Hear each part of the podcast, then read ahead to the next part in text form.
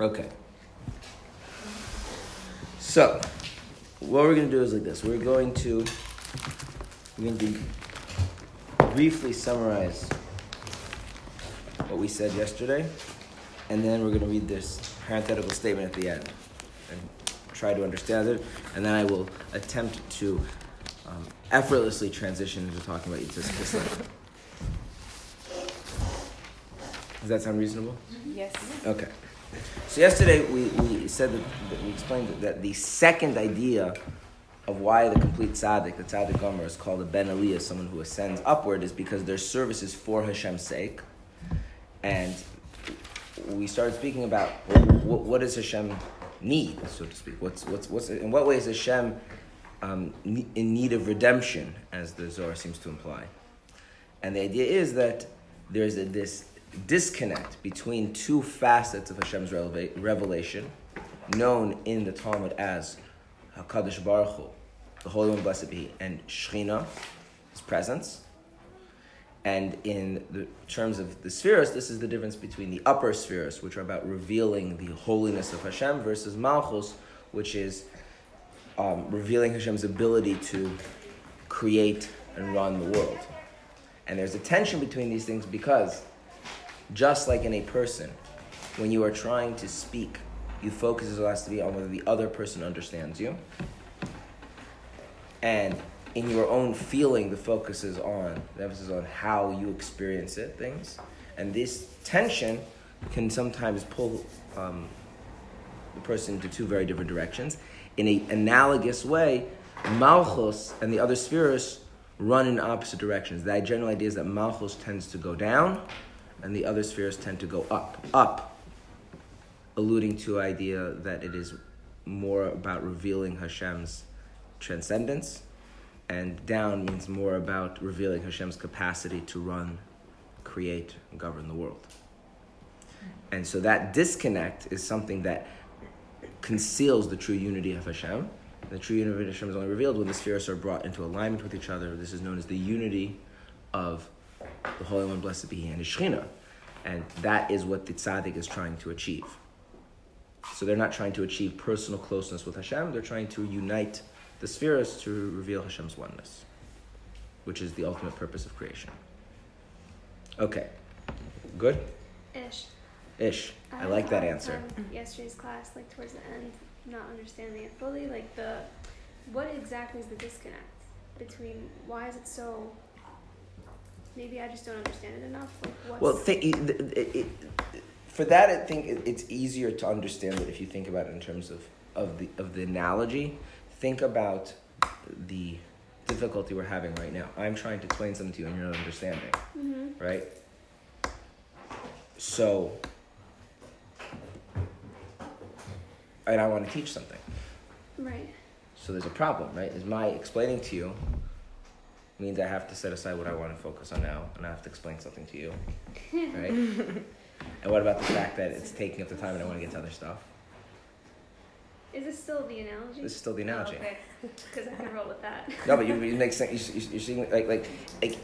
I wanted. I have prepared to speak on something else, and I wanted. There was only so much time in the class. I wanted. One thing's more you focused. One thing's more me focused. That's right. That's okay, the tension. That's it. That's it.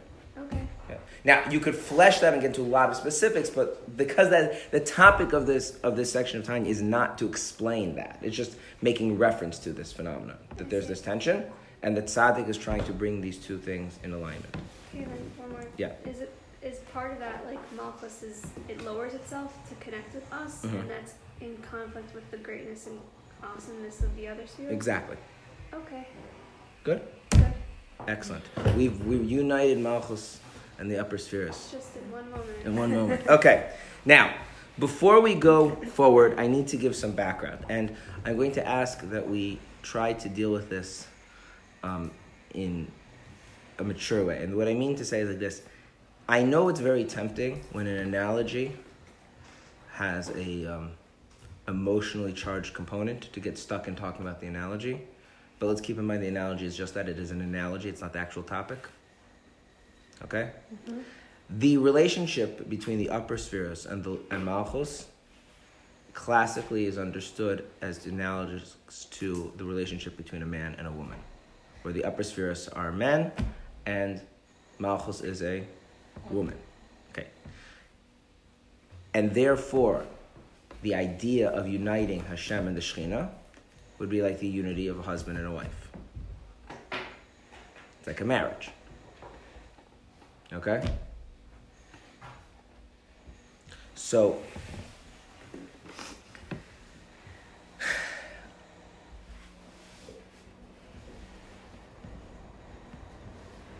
it's easier to understand um, the dynamics of what's going on if you personify these two elements as if like have their own kind of personalities. In other words, instead of treating um, Malchus and the other spheres as different aspects of Hashem's revelation, it's actually easier to understand what's going on if you kind of treat them as if they're two different people with two different um, perspectives, ways of being.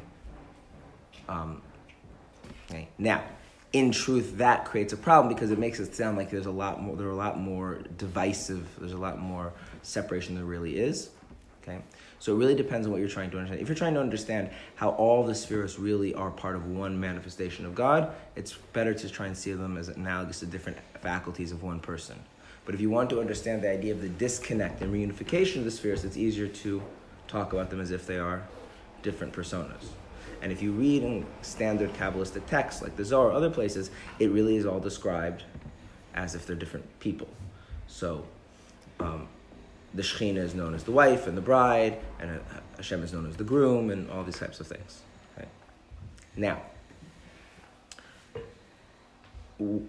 what we're going to be reading takes that, like that analogy is kind of like a base and uses that to explain how the two different things that we've said about the complete tzaddik are actually connected with each other.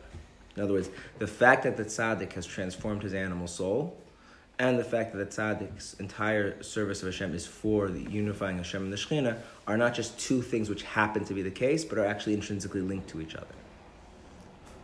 Um, to put it in other words, that the two different interpretations we said for B'nai Aliyah, for people who are ascending, one is that the animal soul has been ascend, ascended to holiness, and the other is that the service is for on high, the service is for God. These two things are actually intrinsically linked to each other.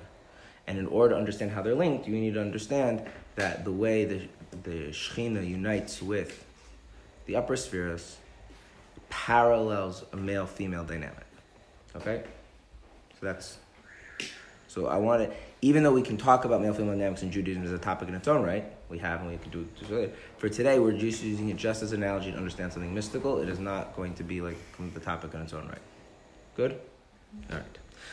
All right, let's read. And both interpretations are complementary. For through acts of refinement of the good out of the noga, noga is the name for klipa that can be elevated, one elevates the feminine waters, causing supernal unions to bring down the masculine waters. There's a nice lot of mystical terms all in quotes, right? There's feminine waters and supernal unions and masculine waters, and nobody knows what any of this stuff is, which are the flow of divine kindness contained in each of the 248 positive mitzvahs, all of which are in the nature of kindness and, quote, masculine waters. That is to say, the flow of His holiness, blessed divinity from the above downward to be clothed in those who live in the lower world as explained elsewhere. So we have here an idea called feminine waters, supernal unions, masculine waters, something that has to do with mitzvahs. Um, I'm going to do my best to explain. Um, now,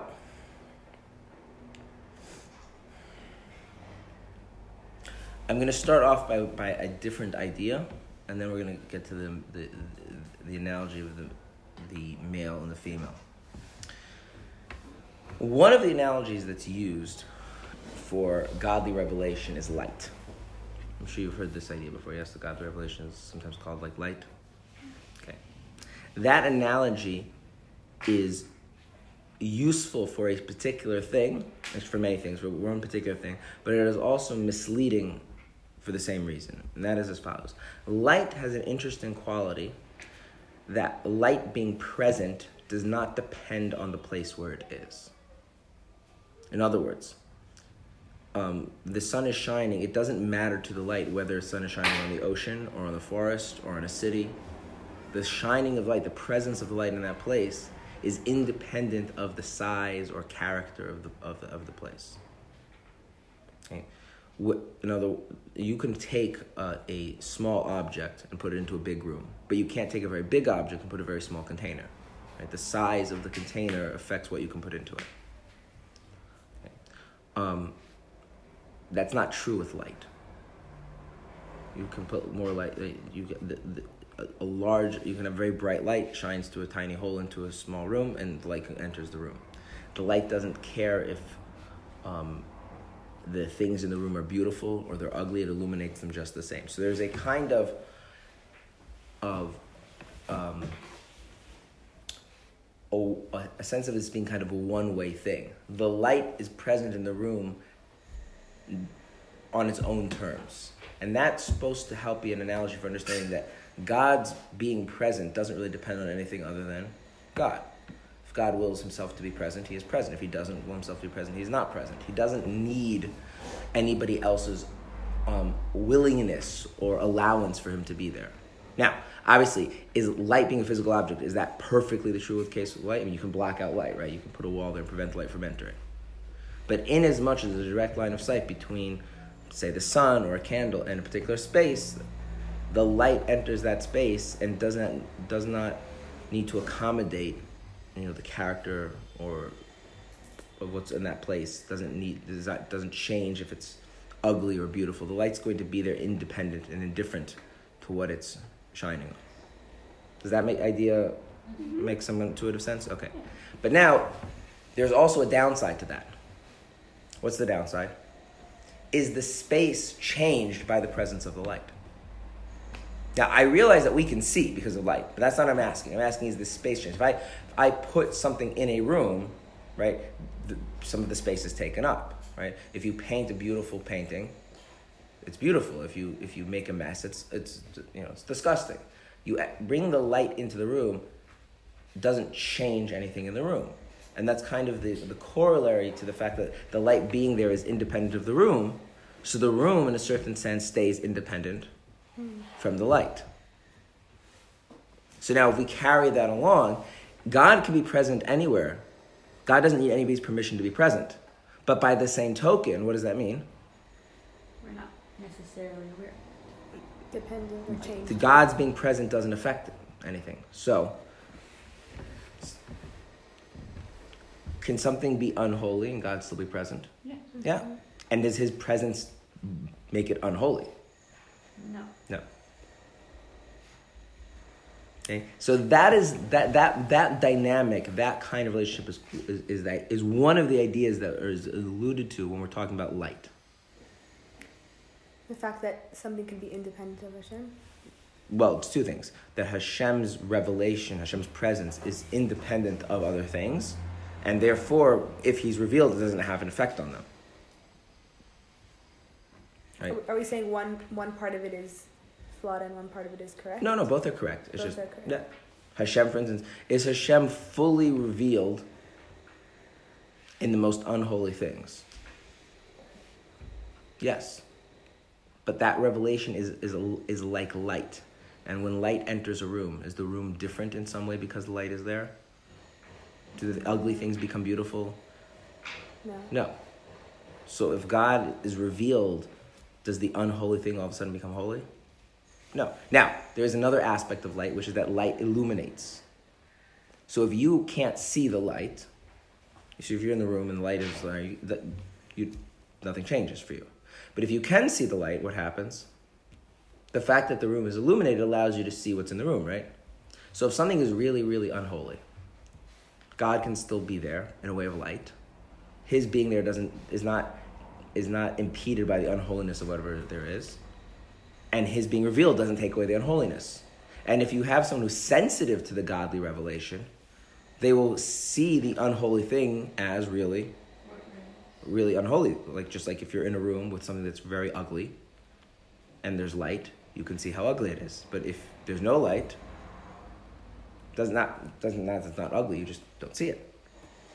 So, what this means is that Hashem's connection to the world is very one sided, it's very ephemeral. He's present in the world, but the world is not really um,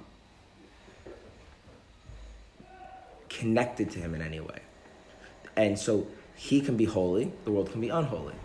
He can be infinite, the world can be finite. There's not a contradiction here. It sounds like he's not either connected to the world, really. In a certain sense, yeah. In a certain sense, this kind of being present is in a weird way like you're present, but you're not really present. You're there, but you're not really there. Like the light. The light is like the table's in the room. I'm in the room. The light, I mean, it's in. It's not not in the room, right? But it's it's not like a thing in the room like other stuff. Okay. Now, now let's think about a Wait, so what's the what's the flaw in that in that analogy? the the flaw is that the purpose that God has is that there should be a connection between God and the world. That there should be a unity between God and the world. So I'm going to now take that analogy of light and I'm going to take it now to a marriage. Let's imagine you have a marriage. We're going to ignore gender right now. I don't care now, man, woman, who's the man, who's the woman. Just take a marriage. If you have two people and they relate to each other like that kind of a light way, in other words, each one is there, they're present in the other person's life, but the man is doing his thing, independent of his wife. The wife is doing her thing, independent of the man. The man is not affected by the presence of his wife. The wife is not affected by the presence of her husband. What would you say about that kind of relationship? No relationship. There's no relationship. Right? Right? The idea, the, right? So if you take this idea of the, the idea of the Hashem revelation is like light, which kind of preserves this idea of his transcendence and his his his greatness that he can be present without without anything else limiting him. Um, that his presence doesn't have to make this thing change. That uh, that autonomy, that that also comes with a downside, and this is the negative part, is that it means that there's no unity between Hashem and the world. There's no connection between Hashem and the world. Okay? If you what? If you just use that way of thinking that analogizes godly revelation to light. So there's another idea, which is that godly revelation is supposed to be like a marriage. Now, how is a marriage supposed to be? They, affect each other, right? Now, so the idea being is that the re- there's a real unity when each one is present in such a way that is accommodating or taking into account the other, and each one is being affected and changed, and they relate to the other because of the other, right? So the husband and wife are not just living their lives side by side, but what's actually happening is that the husband is different because of his wife. The wife is different because of her husband, and those differences, th- those those those changes in them, bring them closer and closer together, weave them into a unified whole. If everything goes smoothly, that's the idea. Okay. Now, and so in Kabbalah, we want to speak about Hashem being revealed into the world, we speak about one level, so to speak, marrying another level. There's one level of revelation that instead of it being just like the light, has kind of this indifference presence, it should become now like wedded, married to the lower level. Now, what that would mean basically is like this the lower level has to go up to the higher level, and the higher level has to come down to the lower level. What do I mean by that? The, the lower level has to engage the level that's higher, and the level that's higher has to engage the level that's lower. And if they do that effectively, what happens? They meet in the middle. They meet in the middle, they merge. Okay? That's the basic idea. Okay? Now, Are we saying that the the first, like the married couple who is not affected by each other is kind of like the light? exactly, right? And that's, that's obviously not a good thing. Right. Right. And then we're saying the second one is like what it This, Right. this second is what it should look like. What it should look like, right? What the spheres look like. Right. Okay. Okay. So, so how, what is the system? How does the system work? There's something what's called feminine waters and masculine waters. Okay. Now, what are feminine waters and what are masculine waters? So the way to think about it is like this. Um, if you have two people, you also have the influence they exert on each other. Kind of like if you have a magnet, right? There's the actual magnet, and there's like the magnetic field. So if you have like a, you have a magnet, and then you take something else that's magnetic, right? Even if it's far away, you can feel the effect of the presence of the other magnet, right? Okay. And unlike light, it has an effect, right? That's why I, I, I can I can I can say I have a candle and it has this radiating effect, but that radiating effect doesn't change the other object, right? I, I hold the candle in one hand and it's exuding this light, and I have an orange in the other hand. The orange is not affected by the presence of the candle's light. But if I have a magnet in one hand and I have something metallic in the other hand, right? That metallic thing, even though it's not in direct physical contact, it feels the magnetic pull, right? So there is this kind of a, this energy which has an effect from on one person to the other. Okay. So when we speak about the effect of the female on the male, that's going to be called the feminine water. We speak about the effect of the male on the female, that's going to be called masculine water. Okay? That's the idea.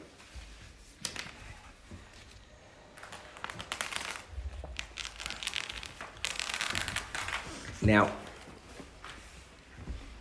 Basically, just switching out the word effect for water. yes, there's a reason for that, but I don't. I don't want to write. Don't want to go into it. It's not really so relevant right now. Okay. So, feminine water always goes in what direction?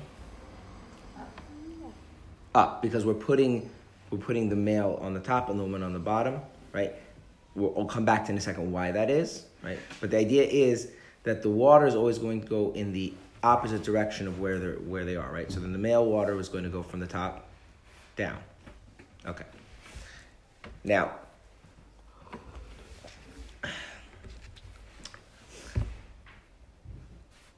in the easier way to understand this is to just like lean heavily, heavily, heavily into very patriarchal gender roles because then the analogy works very simply and it's easy to understand. And because the class is not actually about the role of women in Judaism, it's an analogy. I'm just going to say the analogy using very stereotypical gender roles. Okay? Okay. Okay. So, um, by way of introduction to that, there are analogies in Kabbalah of things that are outright forbidden according to Torah. For instance, um, we're now describing the the upper spheres and Malchus as like a married couple, right? The upper spheres and Malchus have the same source, right? What's the analogy for two separate beings that have the same source? What what is that? Siblings. Siblings. Are siblings allowed to get married? No. No. Is the Torah pro incestuous marriages? No.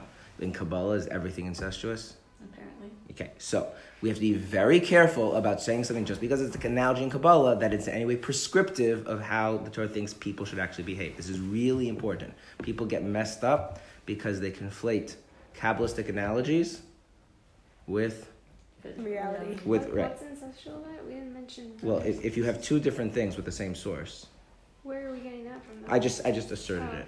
Well, it, it follows if they're both manifestations of God, right? So if they're both manifestations of God, they're, they have the same source. Okay. right? So they're often these the upper spheres and malchus are often called in Kabbalistic language. They're often called brother and sister. Okay. Okay, and it's, really really important that there are areas of Torah which are prescriptive, telling us how we should live. The most obvious one is that is halacha. Okay.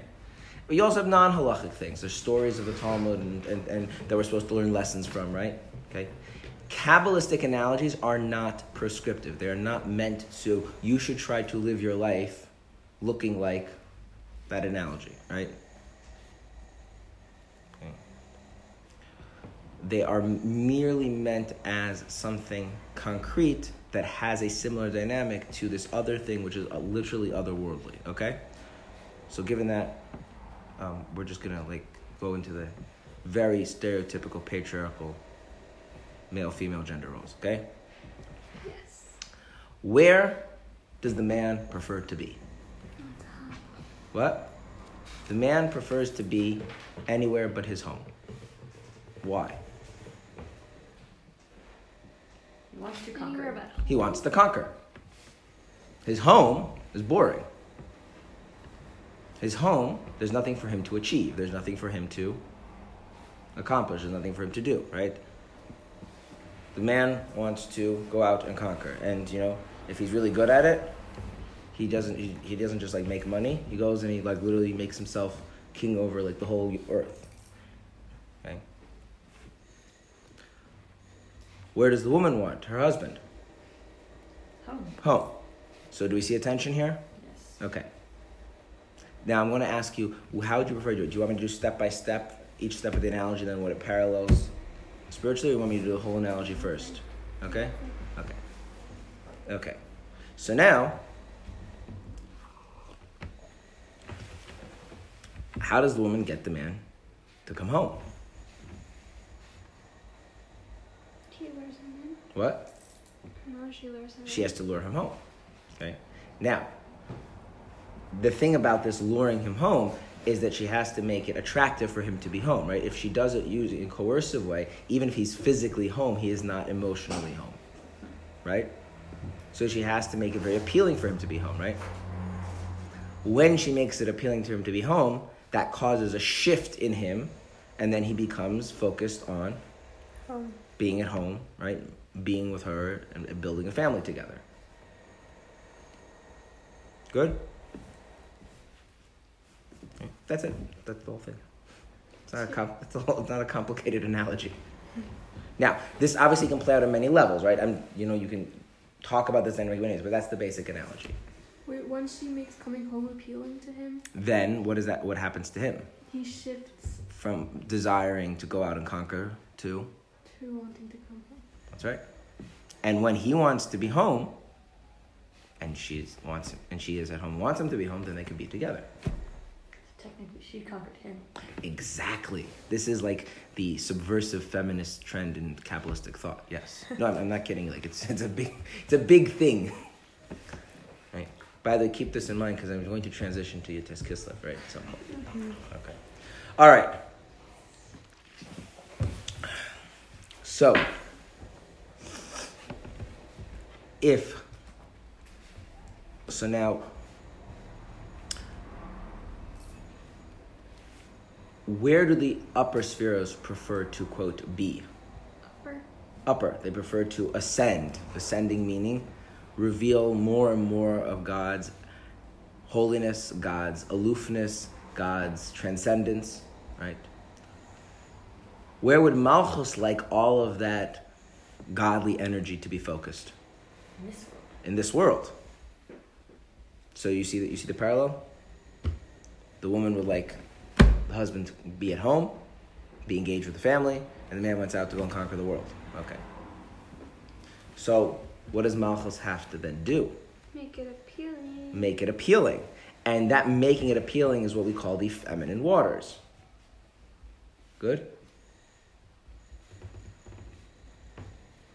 Malchus wants all of that to be revealed in this world. That's right. Like But the- like realistically speaking, that that could that work? yeah, yeah. That's called Yeah. the coming of Mashiach. So then, why do we say that God created the world in order to dwell in it, so that we can make a place for God to dwell? in? That's exactly what this means. Exactly But the but we but we just said, so you're, what? But- we just said that like the most of the sphere want to remain in the upper world. So then, why create a world at all Because if they want? remember, to remember, the in spheres aren't God. But God also Okay. isn't Malchus. That's so- right. But it turns out, strangely speaking, which sphere has more of a sense of what God actually wants? Malchus. That's right. Which one has a better sense of what God is like? The upper spheres. In other words, if we're going to take the spheres and, and go back to God, Malchus doesn't. If Malchus is, doesn't give you a good sense of what God is like. It has a very good sense of what God's agenda is, what God's what God wants. The other spheres, they're not very sensitive to what God wants, but they're very sensitive to what God is. And now, if you ask the question, what's the deeper part? What you're like and what you want? What's what's what's the truer part of yourself? If you had to put those in a hierarchy, Mm, What you what you're like. I would. Desire your chushes. Well, think, think, think about it like this: if somebody, if somebody, um, is going to disregard one and take the other very seriously. So there's somebody's going to two people. One person will say, "I don't really know who you are. I don't know what you're like, but whatever you want, that's what's important to me." And the other person says, "I don't care what you want. I just want to put you on a pedestal." And which one? Which one feels better to be on the receiving end of? or what you want is valued. Right, because where you want gets into the fact that you're not just an object, right? So in a weird kind of way, the upper spheres are busy objectifying God. Mm, Yes. so interesting. Yes. So what ends up happening is the hierarchy gets reversed. Is that in the spheres, the hi- upper spheres are higher because they have a bit clearer sense of what God is like, and Malchus doesn't. But if you then think about it a little bit deeper, it actually flips around, right? Because Malchus is really devoted to God proper, whereas the other spheres fall into this kind of trap of objectifying God. God is, a, uh, is holy and transcendent and blah, blah, blah, blah, blah, blah, blah. And Malchus' point is like, that's all well and good, but bring that into what God wants, right? To bring those two things together. So you end up having this a lot in Kabbalistic thought, where what appears to be look one way, if you think about it, is actually the reverse. But anyway, back to this point. So Malchus wants all of the, you know, whatever you word you like to use, all of the intensity and transcendence and holiness of God that is revealed in the upper spheres to actually be vested in what God actually cares about, which is dwelling in the world. But the upper spheres are not really inclined to do that. So what has to happen? Malchus has to make being in this world attractive, alluring, appealing to the upper spheres. And that is called the ascension of the feminine waters. And what does that do to the upper spheres? They calm down. right? It makes it, it makes them, it, it, it, it unifies them with the divine intent, and now they become focused on this idea of coming down, of engaging, and that's what turns, that's what the, the, the, the 248 mitzvahs are really all about, is bringing that energy from the upper spheres into Malchus. But that only happens because, right? And that's the masculine waters, which means Kabbalistically, and this is important, Kabbalistically, in order for the mitzvah to really draw down the upper spheres, the mitzvahs need to be done in a, in, a, in a world that is, up that is appealing to God. What world is appealing to God? A world. A world. Sure. Well, wh- what did the what did the tzaddik do to himself? The complete tzaddik. What did he do to his animal soul? Killed it. Well, we actually said some Remove study. the evil, so it transforms into good. And what does the up what so what is it that makes his personal world, like kind of subjective space that he lives in, appealing to the upper spheres? He hates the evil. The transformation. If we look back in the text. Read, or start read, read the paragraph again. And though the, and both interpretations are complementary, through acts of refinement of good out of the noga, right? What is he doing? He's transformed. The noga refers to the, the part of the klipa that can be transformed. He's transformed the klipa, the unholy, into holy. One elevates feminine waters. So what did the tzaddik do to make his little personal space appealing to the upper spheres? Did he like paint a beautiful painting? Did he do a lot of mitzvahs? What is it that makes it appealing? It's the transformation of the klipa into something holy. And that then has an effect on the upper spheres, that the upper spheres become attracted to then engage, and that's called the masculine waters. So it turns out his elevating of his self, the transforming self, and the fact that his service is about uniting the the the the holiness of Hashem with the sh- with the Shechina with the Malchus, those are actually interconnected ideas. His service is about unifying the spheres, but how does he able to unify the spheres? Because he's transformed his own The evil within him. the evil within himself. Now, what would that mean, therefore, about the rest of us? Seemingly, seemingly, because We can't. Can never just transform. the we can never transform ourselves. And if we can never transform ourselves, right? Go back to the analogy, right? If if the woman doesn't make being at home in any way attractive to her husband, so They'll just go off conquering. that's right. So we're doomed, right? We're saying we're do- this world is doomed, or we we as You- people? No, us individually are doomed. Why is the world not also? What? Why is the world awesome? also? I don't care about the world. Let's just talk about us. But we're saying Malchus is trying. What? We're saying Malchus is trying to get the upper spheres down to this world. Right. So, what makes? And then we said what makes. Like, where's the continuation of that? So, what makes this world attractive to Hashem Well, I mean, the tzaddik does that, right? In his own, not in the world at large, just in himself. Wait, wait, wait, wait, wait. You see the? Does everyone? I want us to stop with the problem. With- The Yeah. tzaddik, the tzaddik has this whole thing taken care of for himself, right? Right. What about the rest of us? No, we haven't. I know you want to talk about the world. We'll get to the world later. The world is very big. Let's just talk about me, you, and the tzaddik. Right? The tzaddik has taken care of, and we here have a problem. Right? We're like the, we're like you know the wife whose husband wants to go off conquering the world, and we have no idea how to make home life remotely appealing to him. And then we're sitting here miserable, wondering why we're all lonely. Okay. That's real. Yeah. What's the solution? Yeah. Um, isn't there? So, are we gonna talk about? I mean, I'm sure we're gonna talk about the masculine waters. Masculine waters is like the man coming home. But really wanting to come home. The fact that he really wants to come home. Because you said that it's the effect that man. Uh, Have right because the effect the the the the, the effect is the sorry I mean the, the effect is not just like a passive effect but an active effect. So the man coming home and like wanting to be home, what does that do for his wife? So that's masculine waters. But you said that the lower and the higher level has to engage with each other and meet in the middle. It seems like the higher level came down because of the influence of the lower level. That's right. So the it, it's not really like meeting in the middle. It's creating a different space. In other words, it's not that the higher level is coming down to the lower level, because that would be like the, woman, the the wife didn't make do anything to make home life appealing to her husband, and that home he never comes to. You know, like the home that's unappealing to the man is not the home he comes to. What home does he come to? The home that she makes appealing and attractive to him. So she kind of moved the home to a higher level. And then he came down. You see what I'm saying? Just transformed. It's that same word.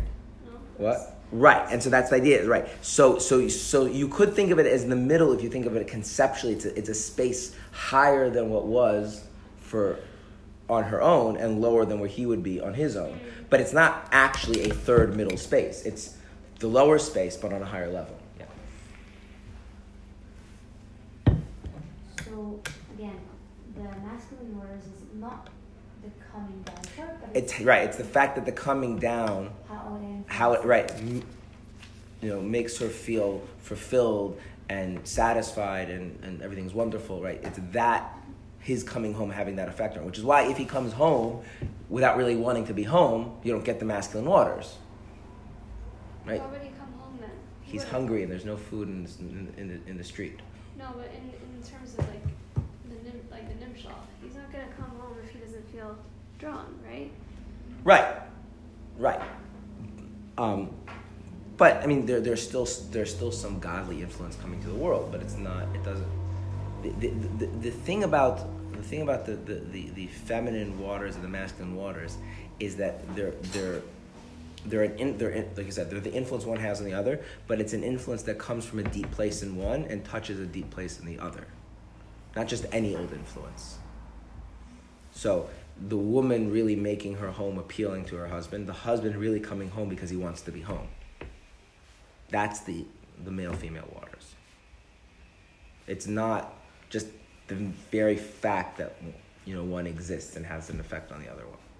It's like a magnet would may, would not be a really good analogy because a magnet is just like a passive fact about the magnet. It doesn't really engage the other. One second. And the reason why this creates unity, if you think about it, I can just spell this out, is because that what ends up happening is each one now, their whole life becomes about Yeah. the other. The wife's whole life now becomes about making her home appealing to her husband. The husband's whole life comes about being home with his wife. And so if, if he's all about her and she's all about him, then it's like the snake eating its own tail. You have you ever seen that picture of a snake eating its own tail? No. Well, just imagine you have a snake. If it's eating its tail, what happens? He disappears. Right? Go You, become, you take something which was two separate points, and they eventually become. One You dot. can't ever eat his head though. That's true.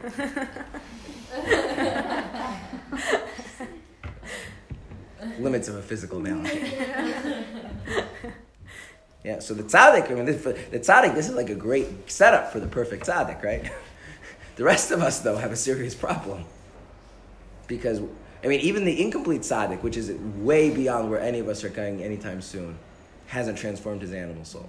We're putting Tzaddik and Malchus, machine them together. The tzaddik has unified the Holy One, blessed be in the Shekhinah, in his own person. So he is like sort of the same as Malchus. his his transfer yeah he's he he is he is he's he is malchus as malchus really ought to be in yeah therefore he is the place where god enters the world and it's all wonderful and that's great but the rest of us Well, there's there's levels. I'm saying we can like no, It's all or nothing. Isn't that like the first thing you learn?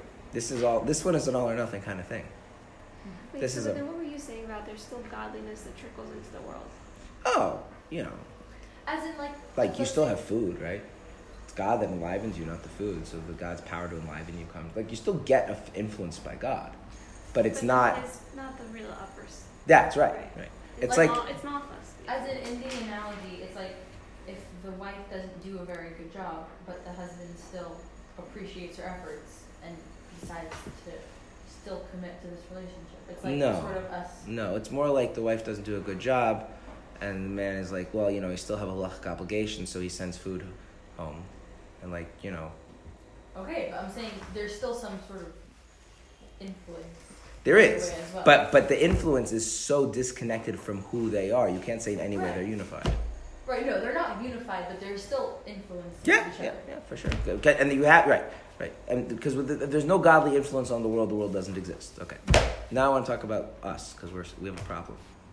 If you if you really so that's us. No. Not No, no, no, no, no. That's that. That's that's No. that's also, you know, the most evil things in existence also get stuff from God in order to exist, right? So, I mean, seemingly we're supposed to get closer to Hashem. We're supposed to have a relationship with Hashem. We're supposed to something's supposed to be happening.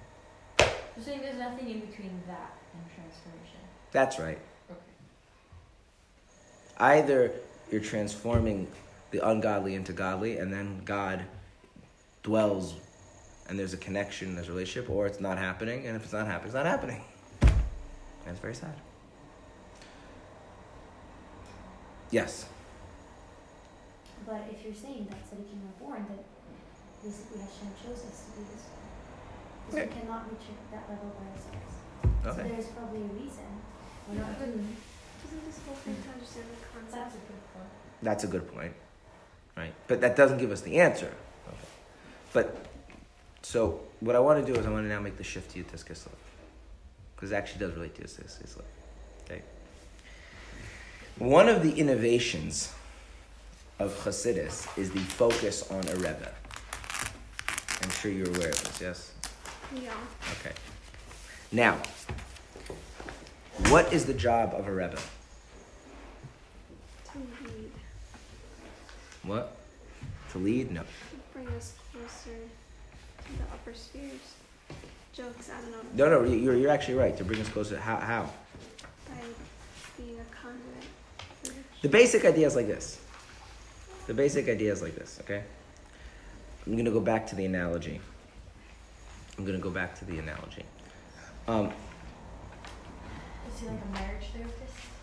no, no. although I have used that ana- I have used that analogy because sometimes you'll see tzaddikim like talking to God and saying, you know, God, you got to be a little more, a little more understanding. So it, it isn't, but but it's a it's, it's a cute analogy, but no. Um, think about it like this, okay? The wife, she wants to make the home appealing, right? So she goes to the market and she buys some chicken. And what does she do to the chicken? She slices it. She kill kills first? she, she kills the Oh. chicken. Well, she takes the shochet because whatever, but you know, she kills the chicken, has the chicken killed, right? Mm-hmm. And then proceeds to do all sorts, all sorts of things to alter its chemical structure, and then now the home is more appealing, right? So now, is it just the woman who made the home appealing to her husband, or it's the woman and the chicken? So isn't the chicken It's playing a mostly role? the chicken. But the woman makes the chicken. Right, but it's like a you, you need the chicken, right? It's like bait. You need the chicken, right? That's the appealing part. Right, that's the appealing part. But it's only appealing because of The woman's work. the woman, how what the woman did to the chicken, right? So who came first, the chicken? or The chicken. Hashem created chickens, then they laid eggs. It's very clear. The Gemara says really so. Yeah, yeah. The? Gemara says. We have a solve. We solved that riddle. Yeah, it's in the Gemara. What's more interesting is what came for first: the horns or the hooves. Cows. What? They have horns and hooves. Which one came first? Well, if it was born whole, then It was the horns, by the way. What? The horns. The Gemara says the animals emerged out of the ground. So if they emerge fully formed, then the horns emerge before the Emerged hooves. I'm, I'm not kidding you. The Gemara says that quite clearly. So there you go. Yeah. is that an expression? Horns or hooves? That one. also. No, the Gemara asked the question, which came first, the horns or hooves. It didn't, it's not, didn't It didn't really- popular as a chicken and the egg. Yeah. Anyway, okay. The Gemara actually doesn't talk to like the, the chicken egg thing is so obvious. anyway, once you know it came fully formed, you know the egg didn't come first. No first. question. Okay. Um, anyway, the so so now here's the thing. Um, so the tzaddik, right? They transform themselves, right? So God, you know, comes and dwells with them, right? That's pretty cool. Um, what if a tzaddik in, makes their life broader so that tzaddik's life incorporates other people, other Jews? Then where does Hashem dwell? Those two as well. That's right.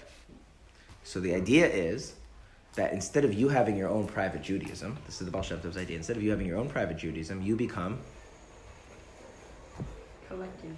you become part of the tzaddik's Judaism. Because the tzaddik is doing what? Because the tzaddik is able to bring God into the world. That So, part. Because the world is this is this is why I did want to talk about. The world is understood as the space in which you live. So my child has a smaller world than I do. Okay, so if you volun- voluntarily make your whole life just part of the tzaddik's world, then guess where Hashem dwells In your in your life, because of you or because of the tzaddik. Of the tzaddik? Very good. Let's go back to the chicken. Right? The husband's coming home to the chicken, not just to his wife, right?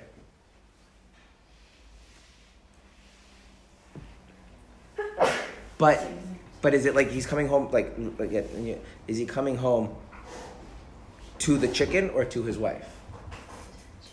No. So this is where we had no. This is where because it's because it's not the same as when he goes to a restaurant. That's important, right? This is we have to think about it, right? In fact, the restaurant may even make a better chicken, right? It's not the chicken per se that he's going home to. It's his wife. His wife did what? She made right. The restaurant made chicken, right? But who did the restaurant make chicken for? They may have made a better chicken, but who did they make the chicken for? Everyone. Their customers They made the chicken as a way to make money off of people, right? Why did the wife make this chicken?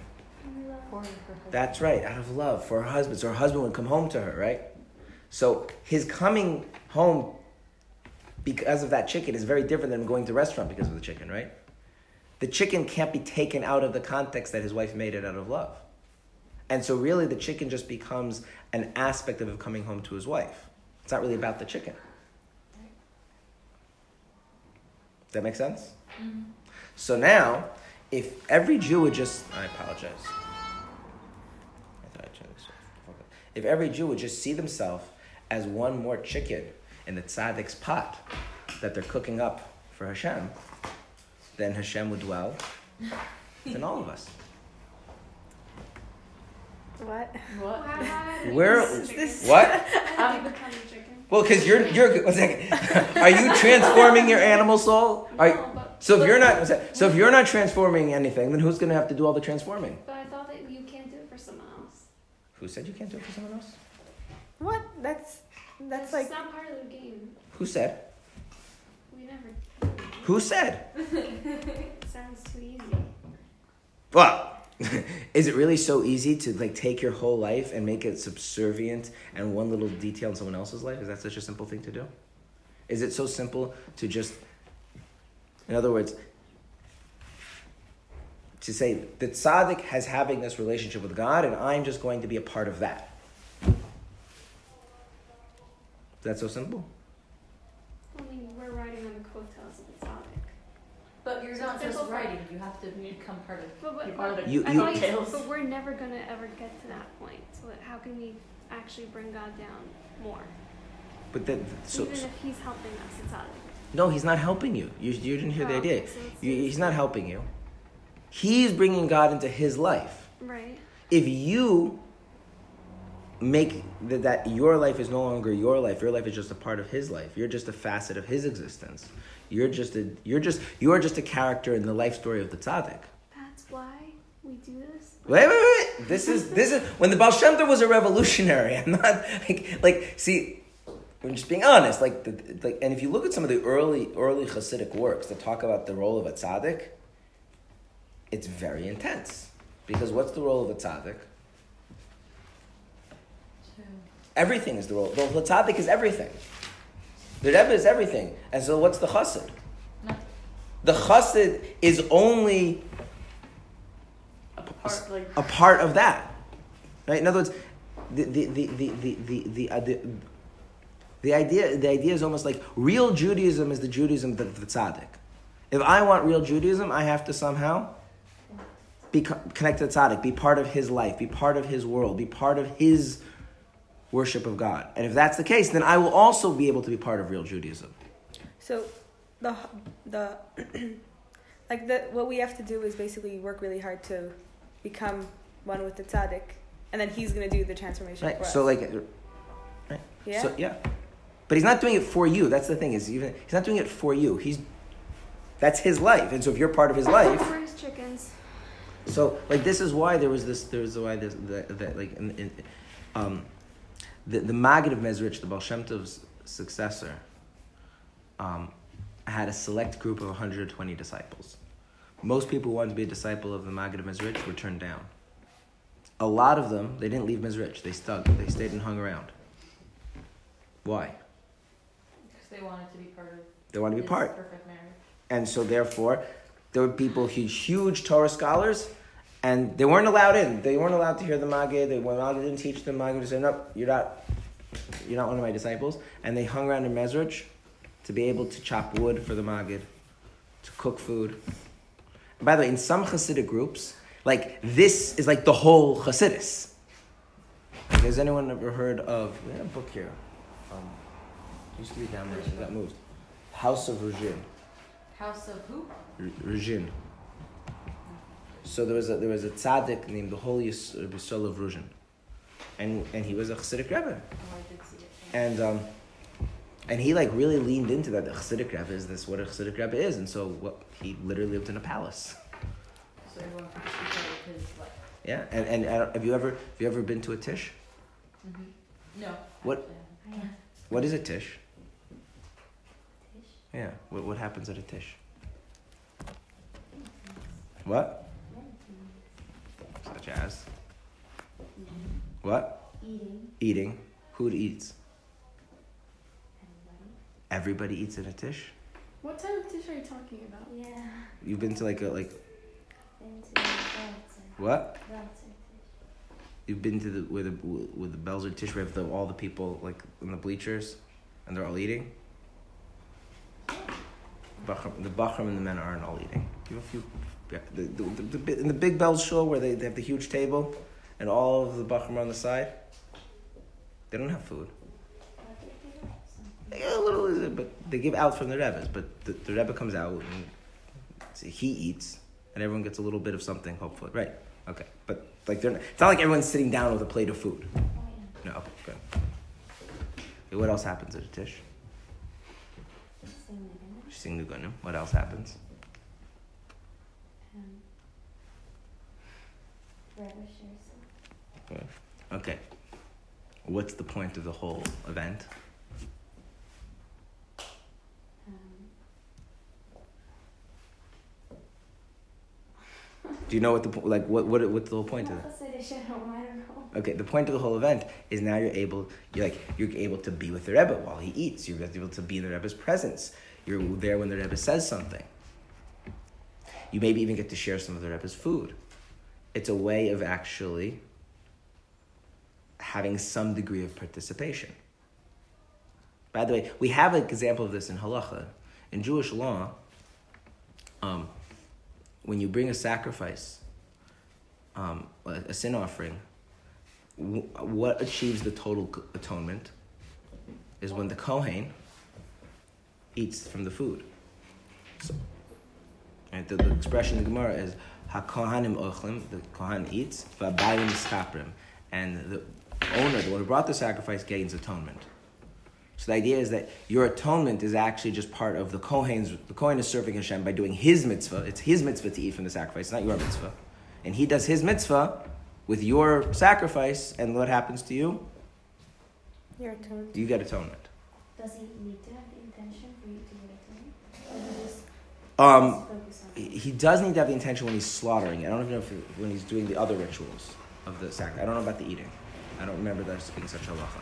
And so, like in, in Ruzhin and a lot of these other uh, like Belz has a similar type of style nowadays, where it's like really into like the Rebbe has a huge beis medrash. Everyone comes and hangs out by the Rebbe. Everybody's you want- to see the Rebbe, you want to know what's going on with the Rebbe, like all of your life is supposed to center around the Rebbe. If the Rebbe wants something from you, then it's all for the Rebbe. Right? And the idea being is that if your whole life is just all centered around, so that in some sense you become subsumed into his, he becomes the, the, the star that you orbit around, well then, you partake of the unity that he's achieving. And if the, what happens if the tzaddik's private world extends to the whole world? What if the Whole tzaddik, world. And the whole world could if they. right? And so, what is the Hasidic understanding of the coming of Mashiach? When everyone becomes a chassid Of who? of the Rebbe. Of Mashiach. Like this is the Oh Hasidic my idea. God, So that's like we're so Columbia versus. What? So, what would be the chassid. Hasidic understanding of Mashiach's coming? Is that Hashem dwells in the whole world, right? But how does Hashem dwell in the whole world? Because the whole world So becomes, every- the whole world becomes. Conquered by this. And then Is- we're all subservient to the But tzaddik and I Mashiach. don't understand how how the Hasidim connect the idea of the Mashiach with their Because well, what what is Mashiach? Mashiach is about that Hashem dwells in the whole world. The whole world is unified with Hashem. How does the unity with Hashem happen? It happens to the tzaddik. How is anything else unified? Because they're serving to the tzaddik. but Hasidim only think that only their Rebbe is a tzaddik, a complete tzaddik. no, no, no, no. So then So everyone why has would it be only through that Rebbe? Oh no, no, I didn't say that. That I didn't say. No, I didn't. th- th- I didn't say that. No, it's the Hasidic idea of Mashiach coming is that Mashiach would be a tzaddik, a Hasidic Rebbe who, most probably their own not necessarily, like if if if, if, if some Hasidim were like some people were Hasidim of a Rebbe who was a Kohen, it can't be Mashiach.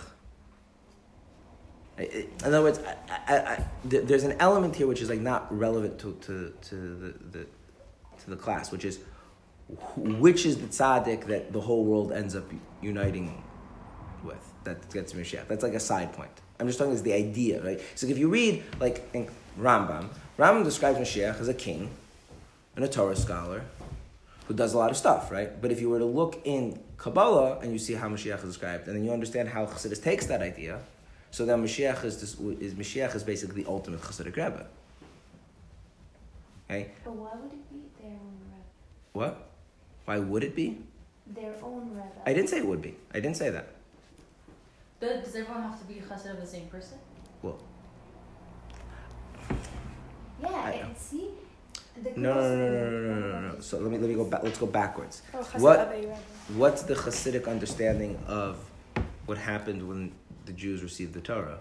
Is also the same thing. How did the Torah? How did Hashem give us the Torah? Through Moshe. Through Moshe. But then there's a system, right? Moshe. There's not just Moshe and all the people. Like all, there's there's also the heads of the tribes, right? And so the idea is that is that tzaddikim can be united around the greater tzaddik and a greater tzaddik, and so it all ends up being unified. But the the, the, the, the point that I'm trying to to emphasize not the point that I'm trying to explain here is not which tzaddik. That's that's not the point. Is what is what does it mean that the whole world is the whole world is is a dwelling place for Hashem is an extension of the relationship that a tzaddik has with Hashem. That's the idea. So when a tzaddik's relationship with Hashem ends up encompassing the whole world, then that's Mashiach. Does it mean that there can only be one tzaddik? Doesn't mean there can only be one tzaddik. Does it mean that the a chassid would have necessarily think it's their rebbe? That, I'm not like that's not what I'm talking about at all. Would it be a correct interpretation of thinking that when Mashiach comes, everybody will be a complete tzaddik? we're gonna so that's the thing i want to move on to next okay so this is so just to, so the Baal revolution in this idea is that everybody else partakes of this unity we just described by being part of the by being part of the tzaddik's life, and that's what basically what it meant to be a chassid of somebody. Okay, and this, by the way, point: does this have anything to do with how much Torah that person learns per se? How many mitzvahs they do, right? How how how much how how, how whether they have prophecy or like what it really has to do with is their animal soul transformed. If it is, right, and therefore their whole service of Hashem is only for whose sake? If such a person, when you become part of that person's life, then the, Hashem's dwelling in that person's life then extends onto you to some or more degree, depending on the degree of attachment. That's the Hashem's model. I want to, I want to finish. Okay. The Alter Rebbe made a tweak. This was controversial in the world of Chassidus, very controversial. And his tweak was, remember how I started off this thing about light? If light shines in a place, does it really change the place? if the whole way this is working is that you're part of the tzaddik's world, and so his Hashem dwelling with him kind of shines over you as well, then in some deep sense, It doesn't change. nothing changed. And so the tzaddik has to figure out a way to find at least some small way of turning how you can Transform. you can transform your own klipa. Even if it can't be on the level of the tzaddik, you have to you have to do some of your own transformation. That, in other words, the tzaddik has to instead shine light over everybody. The tzaddik has to be like a soul. What does a soul do to a body? A body is a piece of flesh. Flesh is just dirt. What does the soul do? Does it just shine on it, or it actually changes it? Change. changes it, right? The flesh becomes living flesh, right? You feel, you it, it heals, and so the idea is that the tzaddik, that the, the, the tzaddik's job is not simply to have this connection to Hashem, and then the other people become part of the life of the tzaddik. But then the tzaddik has to do something to these people so that their lives, on their own terms, become like small little miniature versions of the tzaddik even if not in a total sense. He's saying you can't get to that. A regular person can't get to that unity without some sort of transformation in themselves. Right. But I thought we said there's it's all or nothing. It is all or nothing. And so the rest of this book is about explaining how even if you don't become a tzaddik, there is still a part of you which it actually will. Transform. Trans- You might not be able to transform your whole being, but there are small parts of yourself that really, truly, will be transformed. I thought we said that's not possible. Well, because the thing that you're transforming is not your animal soul. Mm-hmm. Your animal soul at its core well, is not going to be transformed. You But there are parts of yourself that can be transformed. Can you can still bring divine presence into it. No, no, that, that, that, no. no. But you can transform. There's two other things that you can transform. You can transform them totally. One thing you can transform is your behavior. In other words, there's the animal soul in terms of its desires and experiences, but there's another thing which is behavior. If all of your behavior is godly, then all that goes into that behavior becomes transformed. That's a theme that's developed later. Um, and also, there is a part of you can transform, which is your intellect, your understanding of the world. If that's if you understand the world in a godly way, then oh, then your rationality is transformed. And so the Alter the, the Alter Rebbe did, and this was the this was the thing, is to say I am not going to simply ask of my Hasidim to devote themselves to me and then my light will radiate over all of them. And that's how they'll they'll have godliness. What i'm going to do is i'm going to teach them how to emulate me in the small way that they can. Now that was very controversial why is that very controversial and you we think like in, enabling people and giving people power is like a good thing, right? But in the Hasidic world, this was very controversial. It's still very controversial, by the way. Why is it very like controversial? you're just you're like playing a really dumb game. What? Well, so there were two arguments. One argument is it really true? And Alter Rebbe did do a lot of work to show that it is really true. It's it's true, it's just not as it's just only true in that little spot. It's like, you know, my soul really does change the physical world and radically transform it in my body, but it doesn't transform the whole world around me. So there, that transformation is really true, but in a small place. And the other thing, reason it was controversial, was that if a person is still gripped by ego, then they can turn this entire project into one of, you know, trying to make themselves better than someone else, which is the antithesis of everything Chassidus is about. As if what we're asking of the person who's still gripped by ego is to totally devote themselves to someone higher, well, that kind of is, is an abnegation of the ego, right? But now we're saying, no, you should develop and you should work and you should transform yourself. There's a very strong focus on me. And these were two criticisms that many, many of the other Hasidic Rebbe's had against the Alter Rebbe's approach. And Alter Rebbe understood his imprisonment and his redemption was really that his approach was on trial in heaven and he was vindicated. That ultimately for Mashiach to come, ultimately for the world to be, to be godly, it's not enough that a tzaddik shines a light that radiates throughout the world. It's that the world has to become a bunch of little candles. Where each, and you can see this, this, you know, if you think about it, like, like you know, th- this is like the connect. If you think about this idea, and you think about like how the Rebbe set up the whole idea of shluchim and Chabad houses and things like that. What's the what's the premise? The premise is that instead of everybody having to run to the Rebbe, the Rebbe enabled people to kind of be like a tiny little version of that themselves. But the thing is, in order for it to be true, it can't be exaggerated.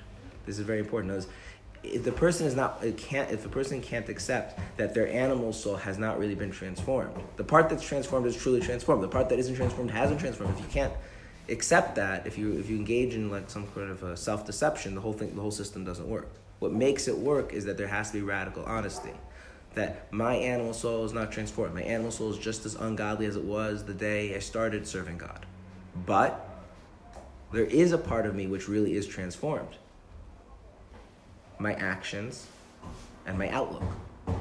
And because those things are truly transformed, I am also unifying the Holy One with the Shekhinah. And I am also bringing Hashem into the world.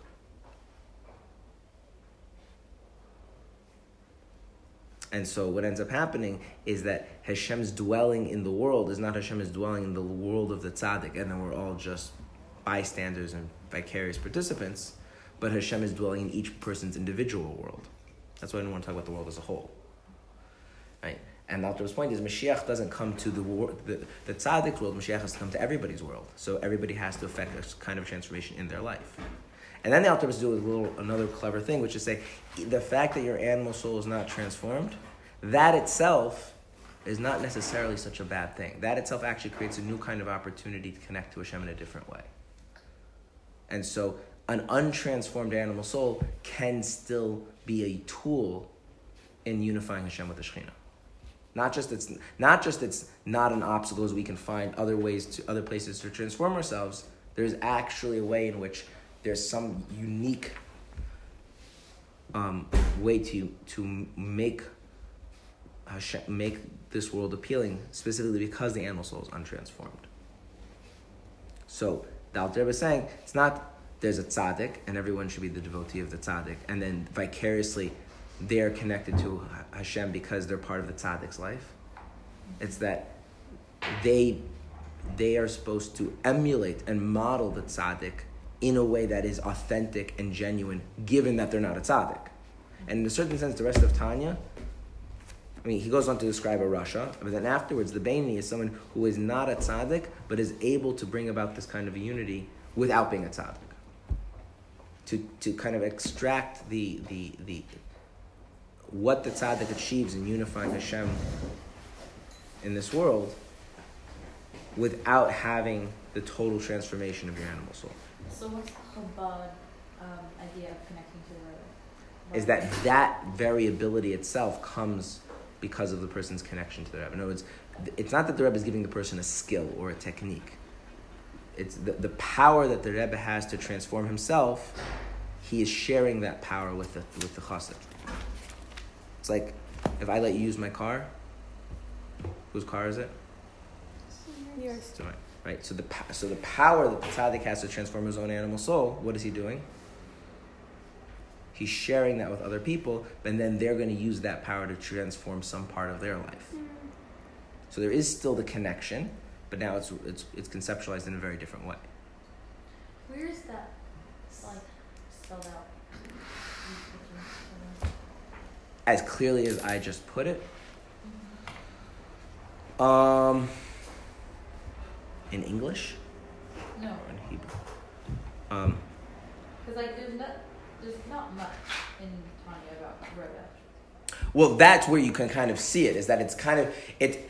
If, if you read the Tanya and you read all the other Hasidic works of the same time period, one of the stark differences is there's no there's like it's very not tzaddik focused. There's like tzaddik barely makes a mention. Like there's one tiny little thing in the end of chapter two where he speaks about the importance of connecting to a tzaddik. But the rest of the book like doesn't really talk about it. Um, where is it put nicely, succinctly? Um, the Rebbe has a few sichas on it. Um, there's there the the, the, the I think the, the place you can see it the nicest is in the Rebbe's first sikha after he became Rebbe. He's made a public declaration that um, we should know that this is everyone needs to know this is Chabad. and Chabad, we do things in a way that's called avoid You have to do the work yourself. I am here to enable. I'm not here to do it for you. That was like first thing he said. So I think, um, but First talking game? yeah, the first talking again. Um, you have a, a, you know, a lot of letters and talks of the previous Rebbe discusses in this time period. He speaks about the idea of what's called pnimius. That things should be brought into a pnimius. And that's basically what pnimius means, is that and light is not a pnimius thing. Light never penetrates something. No, It's- I'm asking specifically about the idea that we're doing this all ourselves, but we still need the connection to the Rebbe, and it's only through that connection. So, just like where's that Oh. If you read chapter 2 of Tanya, it's in there. Because it says everything the soul has comes from the soul. It's out. So I was talking. So besides for like, There's that. There's a few other places. There's, I have to. I don't know. I'd have to. Summarizing things when you pull from a lot of stuff. If you want like a direct, I have to think about what would be like a. because it doesn't really seem like you would need. I mean, obviously you need the Rebbe's guidance on how to do it and the Rebbe's teaching, but it doesn't seem like you would need like a connection to the Rebbe. So I'll tell you a crazy story. I'm not. I'm not going into all the details.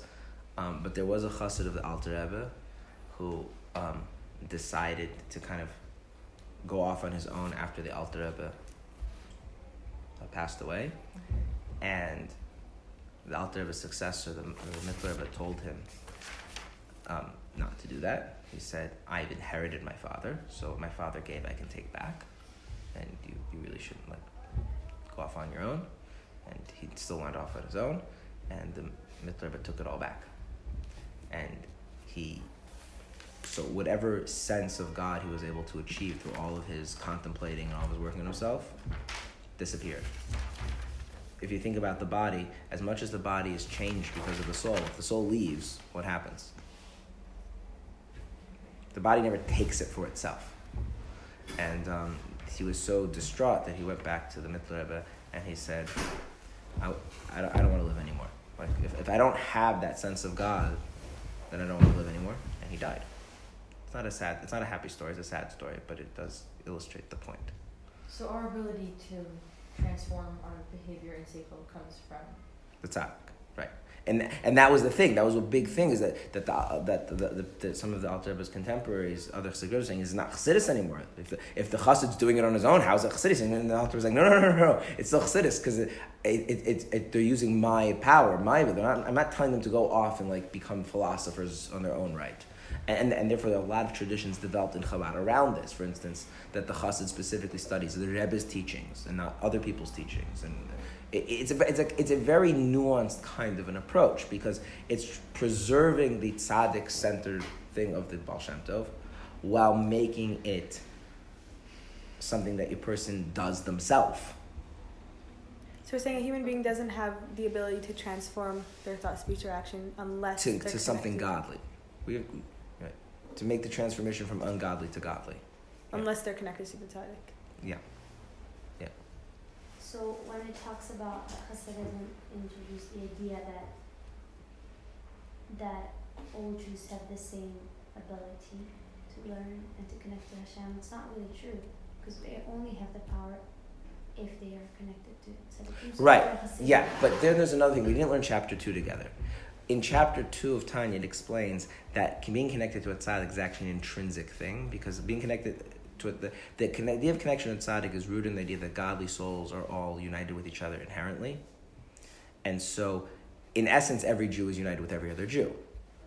The tzaddik soul is just particularly vibrant and, and, um, and so what ends up happening is that it's, it's not that the connection to tzaddik is something that has to be created. Like one of the other teachings of Baal Shem is that the connection to tzaddik is something that is exposed and revealed, that it was there all along. So it is really true. It's just more com- it's just more complex. In other words, I don't have to create a relationship with my brother. Right? The basis for that relationship is intrinsic. I mean, in my brother's case, he was born into the relationship, right? I, in my case, I wasn't born into the relationship I'm, I'm older than him, right? So the idea is that a Jew is not a Jew has that inherent ability, but that inherent ability is what is m- manifest as the relationship of the tzaddik. So, it, it, and you can build as it gets more involved and more involved and more involved, right? And, and, and I'm oversimplifying tremendously as if all the non Chabad views were all in agreement with each other about everything. It's not. And then as you move down in Hasidic history, you tend to see some kind of mel- melding. You have non Chabad groups taking some of the Chabad approach. Like famously, Kotzk was very heavily focused on the importance of people doing their own stuff and not just hanging around the tzaddik all day. Kotzk, Hasidics have called known as Kotzk. So, I mean, So you really don't need to work hard on a relationship with the Rebbe in order to be able to transform. Well, I mean, dep- it depends. If that if that aspect of your existence is very very deep, then maybe you do need to work hard on bringing it out. Why? If, if it's there, it's there.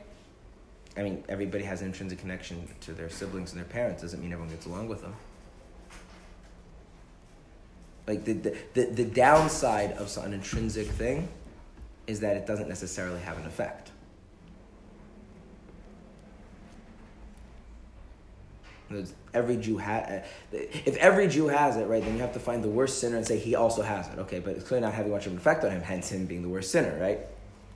So then, how does the Rebbe sending shluchim connect to this? No, the idea of the Rebbe sending shluchim, why the Rebbe called them shluchim, is because there's a principle in Judaism called a, that a shliach, an agent, is is not doing something for somebody else, but is effectively that person.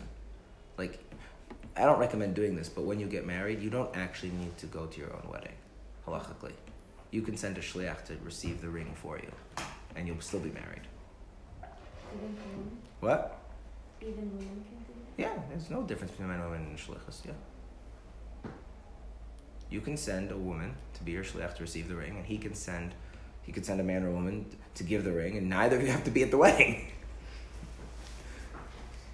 Because there's a principle that a shliach effectively becomes like the person, and so the idea of the Rebbe making a shliach is like, you're not a tzaddik, but I am sending you to be me in that city. I'm not going to go in every town. I'm not waiting everyone to come here to Brooklyn. I, I'm, you know, go be me in Wisconsin. Go be God. No, go be the go be the tzaddik. But you're not the tzaddik.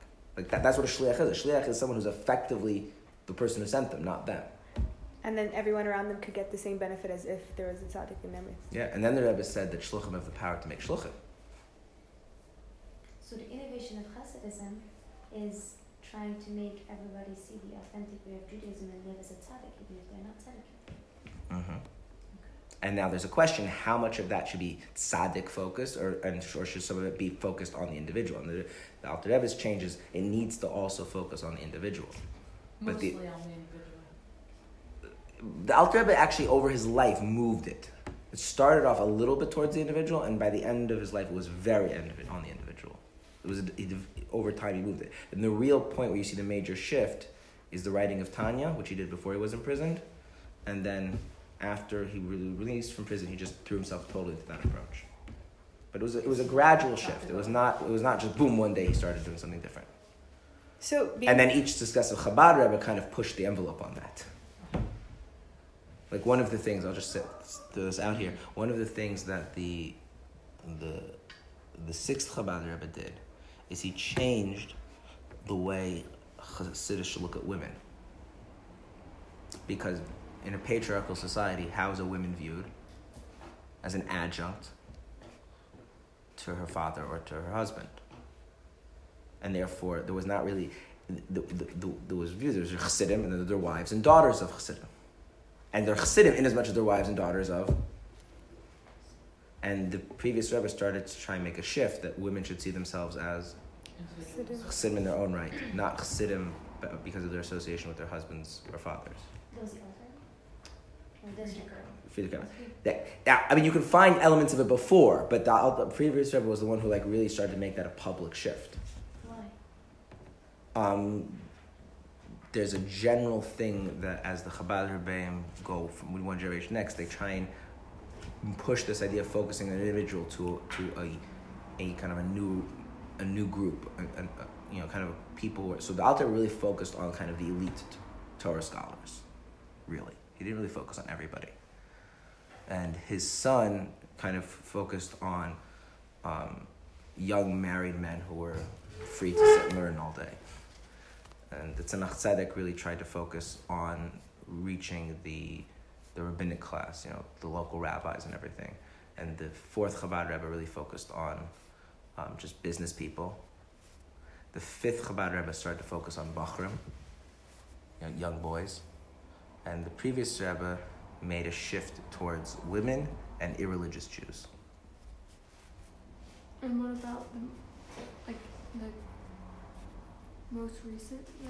Most recent Rebbe was like everybody. Mm-hmm. just, just everybody. Like even e- even to in ways which needs to be explained because I mean, even the idea of non-Jews should be exposed to the truths of Hasidus. Um, like the Rebbe made a very big deal about the fact that Tanya was translated into Braille. That people who had previously been like you know not part of Torah study, that they should have access to Hasidus and things like that. So it's a, it's like it's like if you think of it more as like uh, as like a, a, a, a developing thing, right? So it starts at kind of the core where it's kind of the easiest and most obvious way to do it, and then you move out and out and out and out. And out, Also, and out, the world has to be a vessel for. Like, Right, they would have right. doing the woman thing in 1700s. Well, also there was no yeshivas as we know them didn't, or, or relatively new. In the times of the Alter Rebbe, they didn't have yeshivas. They didn't have organized places for for bochurim to learn. So that like like there's this idea is that is that the world because the understanding of Chassidus is that the world changes to meet what God wants. So as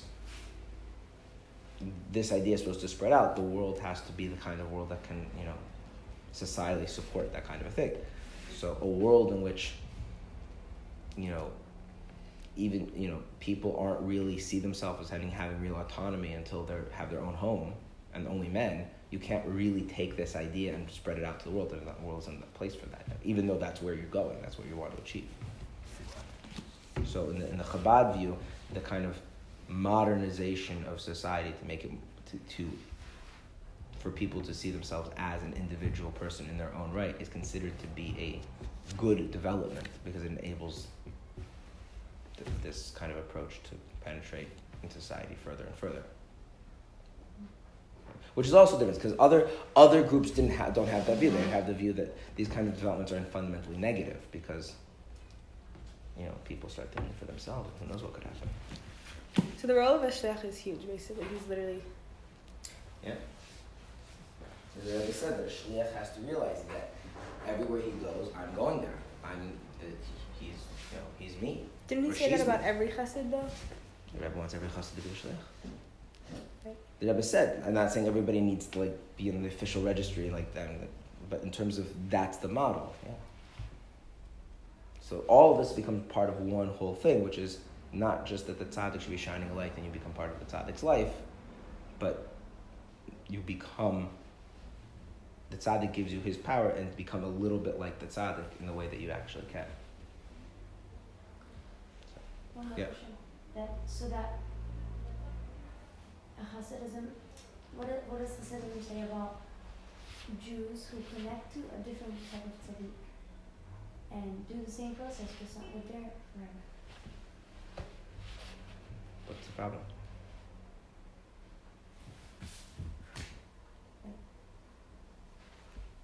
I, I, like, I'm not sure what the question is. Like, why, why, why, why would that? What was the problem with that? Like, like,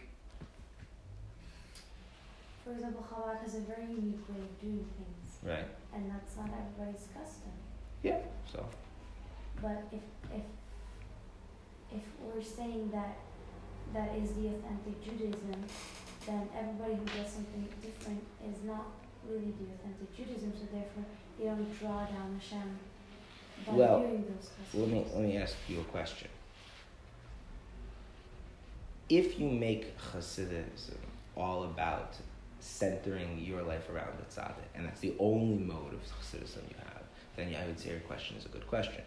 But if the whole idea is that the Rebbe is empowering the person to become like them, to, to become to become like a tzaddik in the way that they actually can, then diversification is going to be a natural byproduct of that. Like one of the things that Chabad was actually known for in Europe was that the Chassidim were very different from each other, and that was celebrated rather than rather than like trying to look for homogeneity. It's a little bit different nowadays, and that has to do with some interesting cultural things. But it's but it's it's not like in a principal part of the of the viewpoint. And Alter himself specifically said that, which then follows from there that like there can be a a Chabad in, infused version of any kind of Judaism.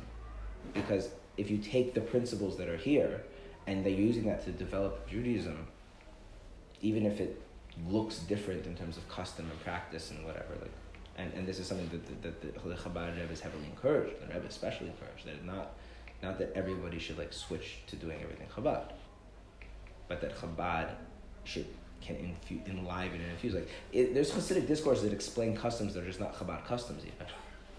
Because the idea, the idea being that that yeah, people are different and, and people have different roles and and and Hashem wants different things from different people, but the notion that we have a godly soul and what that means, like that, that can infuse anything. So it's not. In in in that sense.